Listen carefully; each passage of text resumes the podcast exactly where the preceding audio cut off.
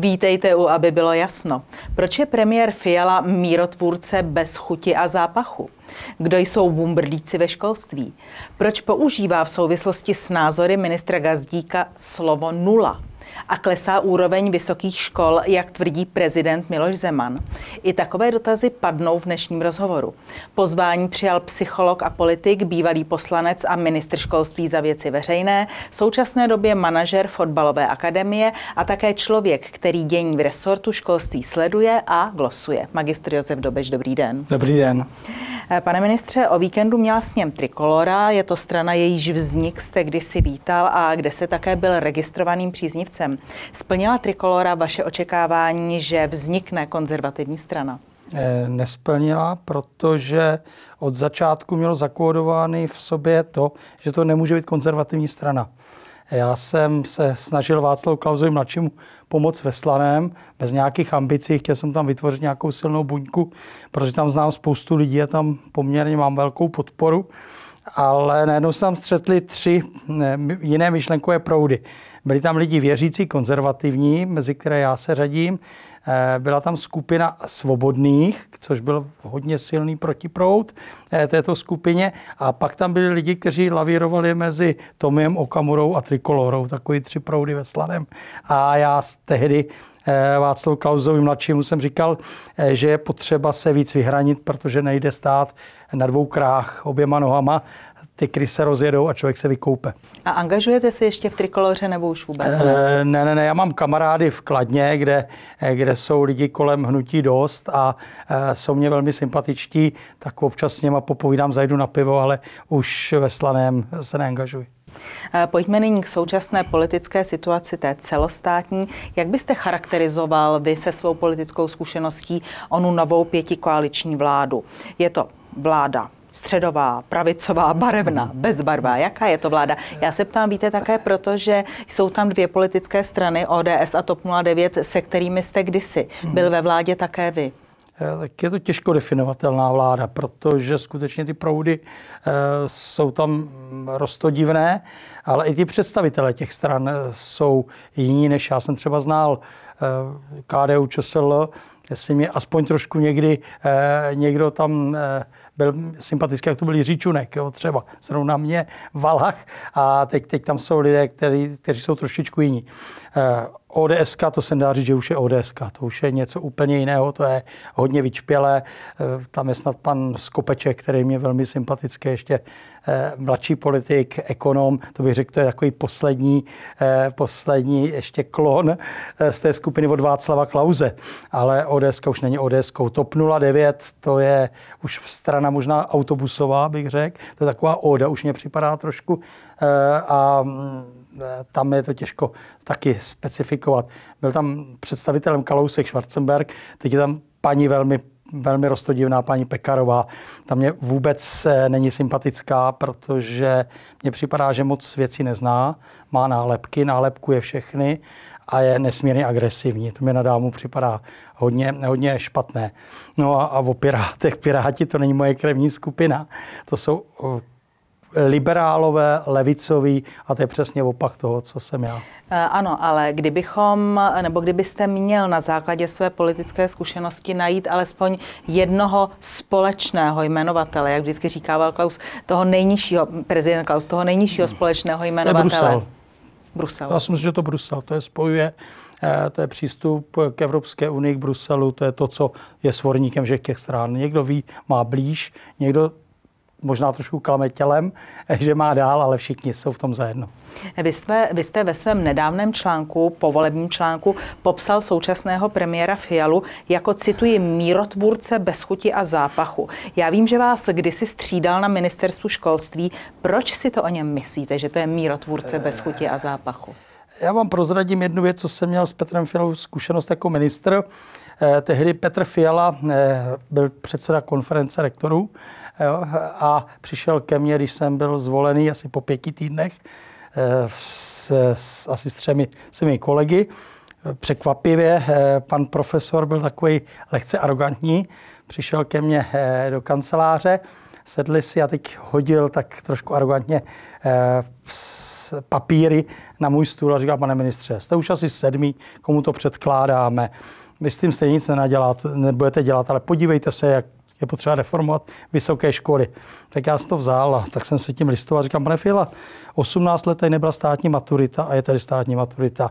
Já se na to podívám, jestli to bude rozumná koncepce, tak já se do ní pustím, protože je třeba reformovat vysoké školy, ale vy budete ten první, kdo mě bude bránit, abych tu reformu nedělal. Ono se tak bohužel stalo. Já končil a reforma byla nastavená. Eh, tam mě pomáhal hodně Pavel Bem, poslanec ve sněmovně a ve výboru školským a bylo už jenom takhle na doťunknutí, aby ta reforma se rozjela a Petr Fila po mě nastoupil a úplně zablokoval. A co mu nejvíc vadilo? Prozraďte ještě. tak tam bylo, tam bylo víc věcí. Eh, mě vadilo strašně to, jaká byla devalvace toho vysokoškolského vzdělání, protože jednou za půl roku byl jsem rád, že jsem se potkal s panem prezidentem Klausem, ale muselo se jmenovat 70 75, 77 profesorů. To bylo neskutečné. To, to bylo malá země a každého půl roku jsme chrlili profesory. A pak to šlo dolů. Každý dneska, já jsem měl takový výrok, že lehce mentálně retardovaný člověk to v našem systému školském dotáhne na magistra. Takže takový jsem měl přístup k tomu, jak ta úroveň eh, na vysokých školách klesala, ale ona klesala celkově od základních škol, středních škol. Eh, já u těch vysokých škol ještě chvilku zůstanu. V těchto dnech došlo opět ke jmenování nikoli v profesorů, ale rektorů a při té příležitosti prezident Zeman eh, vyslovil svůj názor, že klesá kvalita vysokého školství. Vy jste to zmínil také. Jak to cítíte za těch deset let, co nejste v té funkci? Co se na těch vysokých školách podle vás stalo? Tak vysoko, vysoké školy mají poměrně snadno e, zabezpečené finanční prostředky, e, jsou uzavřené, jsou, je to uzavřený systém a nechce, nechce udělat změnu. E, dostávají, dostávají poměrně velké peníze na vědu a výzkum, aniž by se zkoumalo, k čemu ten výzkum směřuje, jaké, jaké z něho jsou výstupy. Jo. Takže, takže to je jedna z věcí. Je tam velký, velké, velké množství profesorů, docentů a lidi s akademickými tituly. A otázka je, jestli to odpovídá, jestli to odpovídá jejich, to jejich vzdělání úrovni té akademické. Takže, takže to, je, to je tahle věc a tenhle systém je uzavřený a hlavně vysoké školy to je neskutečná lobby. Ono se v, té vysok, v, těch, v tom školství perete s různými skupinami, ale vysoké školy to je ta nejtěžší, nejtěžší skupina, to je ta nejvy, nejvyšší váhová kategorie, s kterou tam boxujete. No, Víte, teď jsme zažili v této váhové kategorii takovou podivnou věc, a sice, že rezignoval nově jmenovaný rektor Mendlovy univerzity Vojtěch Adam kvůli sporným publikacím. On se nechal prezidentem jmenovat, do své funkce nenastoupil, rezignoval, ve funkci nebyl ani den. A řekněte mi, jak může ten systém eh, jmenovat člověka, který má spornou publikační činnost, ale zvolí ho akademický senát, pak ho schválí minister školství, pak ho schválí celá vláda a pak ho ještě jmenuje prezident. Jak je možné, že ten systém něco takového připustí? Eh, no, ten eh, systém je, je celý špatně nastavený. Eh, já vám ukážu úplně jiný případ. Úplně na rovinu říkám, že za svoji dvouletou kariéru ministra jsem se dostal úplně na hranu zákona, kdy jsem se postavil akreditační komisi v, v čele s její předsedkyní Eh, a eh, on, ač ona říkala, že na mě podá trestní oznámení, jak to neudělala, protože viděla, proč ho ne, nedělá. Eh, já jsem se postavil za plzeňský práva, co zní, co zní hrozně v tuhle chvíli. A to nebyly plzeňský práva před deseti lety, kdy tam dělali všechny lotroviny.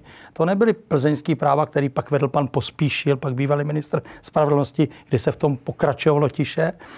To byly plzeňský práva, kde nastoupil nový děkan a snažil se s celou situací něco dělat. A v tu chvíli eh, konec legrace akreditační komise a předsedkyně akreditační komise se rozhodla, že odebere akreditací plzeňským právům. A máte vysokoškolský zákon, kde když eh, akreditační komise řekne, eh, že odebírá, odebírá akreditaci, tak ministr je jenom pošťák. A mě v tuhle chvíli připadalo strašně nespravedlivý, když ten pan děkan Pauli tam skutečně po dvou letech pracoval a něco dělal, dával to dohromady, doplňoval ty, před, ty, ty profesory, docenty, aby splňoval ty věci, tak mu paní předsedkyně akreditační komise vrazila kudlu dozad. A já v tu chvíli eh, jsem řekl, eh, že minister s tím nesouhlasí a minister tu akreditaci dává. Akreditační komise řekla, odebíráme, minister řekl, já ji dávám ale obešel jsem vysokoškolský zákon. Takhle to bylo. Ale viděl jsem, že aby to bylo spravedlivé a poctivé, tak to musím udělat. A to, to se přiznám, že jsem měl jednu bezesnou noc, kdy jsem seděl s právníky a procházeli jsme to a naštěstí tam byla jedna klíčka, eh, do které jsem se vlezl. Takže toto je, toto je daný zkostnatělý vysokoškolský zákon, s kterým se nic nedělá. Ministr, prezident jsou jenom pošťáci a podepisují a málo který prezident si troufne eh, obejít, obejít tuhle věc a myslím, že jsem byl jediný minister, který si to troufl. Eh, pane ministře, pojďme nyní z vysokého školství do školství základního a středního. Eh, jakém je podle, sta, podle vás stavu toto školství dnes dva roky v, v covidové době? Tak eh, toto školství dostalo takový direkt od paní Valachové v podobě inkluze, že to už, to už není možné nazývat jako školstvím. Mě straš, já to řeknu tak, jak jsem to vždycky říkal, jak v roce 2010 a sklízel jsem za to z pravicové strany eh, pohr, pohrdání. Před listopadem 89 jsme měli velmi dobře nastavené školství. Velmi robustní, kvalitní a bylo na úrovni.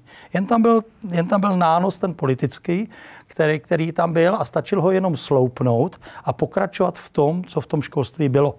My jsme samozřejmě se odevřeli západu a všechno, co tu bylo před listopadem 89, tak jsme rozbíjeli. Bylo to školství, bylo to zdravotnictví, bylo to péče o sport a o děti a tohle jsme rozbili. Já jsem vstoupil v roce 2010 do českého školství a už v roce 2011 přišel na vládu, eh, přišel na vládu takový nenápadný materiál eh, z úřadu vlády, eh, že se ruší speciální školy obešlo to úplně ministra školství. Já jsem v tu chvíli, já jsem si to tam našel v bodě různé a tehdy jsem zvedl ruku a říkám, s tím já nesouhlasím. A myslím, premiér nečasně teď říkal, tady to je od mé kolegyně pro uh, romské záležitosti a, a to bereme jenom na vědomí. Já říkám, já to neberu na vědomí. Já proti tomu budu uh, protestovat a udělám proti tomu tiskovou konferenci a pan premiér to tehdy vzal a stáhl a schoval, eh, schoval tenhle materiál jenom k diskuzi. A to byl první útok eh, na, na jednu z ještě z posledních věcí, co fungovalo na speciální školy, kdy děti slabé ve výsledcích eh, měli speciální péči lidí, kteří na to byli leta vyškolení a velmi mile a trpělivě s nimi pracovali na úrovni jejich možností. Paní Valachová zavedla to, že všechny děti dala do hlavního vzdělávacího proudu neboli na základní školy. Ty školy zadotovala neskutečnými penězi a nechala je tam na pospas. Dala jim armádu eh, eh, teoretiků, lajků, kteří absolvovali v nějaké neziskovce 6 týdnů eh, rekvalifikační kurz a stali se s ním asistenti pedagoga. A tím měli nahradit ty odborné pracovníky, kteří se rozprášili ze speciálního školství. Takže naše školství dostalo tenhle úder, že dneska v té škole, já ty děti v té škole mám, eh, tak nemáte šanci naučit děti průměrné látce, kterou tam máte, protože některé děti na to nemají, drtivá většina jich zlobí, učitel je dneska bez autority a, a takhle se to tam vaří. Takže, tam, takže to školství šlo strašně dolů a podepsala se na něm paní ministrině Valachová. Respektive eh, vláda ČSSD a hnutí. A hnutí, ano. ano. ano. Pojďme eh, nyní dál. Je tady nová vláda, je zde nový ministr školství. Vy mu máte za zlé, alespoň si to veřejně napsal, že nemá žádné názory, že se nezasadil o zvýšení platu učitelů. Může vůbec nebojovný ministr s nulovými názory tím školstvím nějak pozitivně pohnout? Eh, nemůže s ním pohnout, to bez, bez diskuze.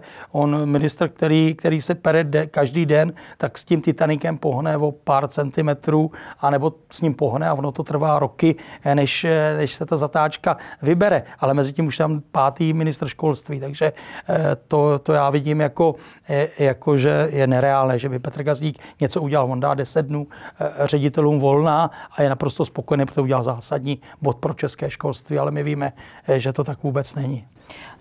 Pane ministře, vy jste psycholog, otec čtyř dětí, pokud se nemýlím. Řekněte mi, co má v takovéhle situaci dělat rodič, který chce svým dětem dát kvalitní základní vzdělání? to je moje role. Já jsem, já jsem rodič eh, třech dětí, které jsou na základní škole a je na tom rodiči dneska, ne na systému školském, aby rozvíjel talenty a nadání dětí. To dneska škola vůbec nedělá. To znamená, že já vím, že můj syn je talentovaný na matematiku, tak já pro něho budu dělat něco, jenom já, abych eh, ho rozvíjel eh, v tomhle talentu. A můžou to být i jiné, můžou to být kulturníci, někdo je pohybově nadaný, někdo umělecky. To znamená, dnešní školství, dnešní školství je nastaveno tak, že pro děti ze slušných rodin, které jsou ty děti staré, eh, to nejsou partneři této školy. Tam jsou partneři ti, kteří tam chodí k výchovným poradcům a řeší velké průšvy v chování, v prospěchu. Takže je to špatné. Eh, vy tvrdíte, že ve školství je obrovské množství peněz, ale i také neskutečné množství bůmbrdlíčků, čím špatně myslíte některé organizace, kteří sají a sají. Takže skutečně do těch škol a k učitelům se dostane mnohem méně financí, než by bylo třeba. Kdo jsou teda oni bůmbrdlíčkové? Eh, tak eh, když já jsem nastoupil na školství, na ten úřad a svolal jsem si všechny vedoucí pracovníky, jak jsem žasl kdo pracuje na ministerstvu školství a kdo pracuje na 17 malých ministerstvech školství. To eh, myslíte krajské úřady nebo koho ne, ne, ne, to bylo přímo řízené organizace. Eh, to je od, Typo, typově.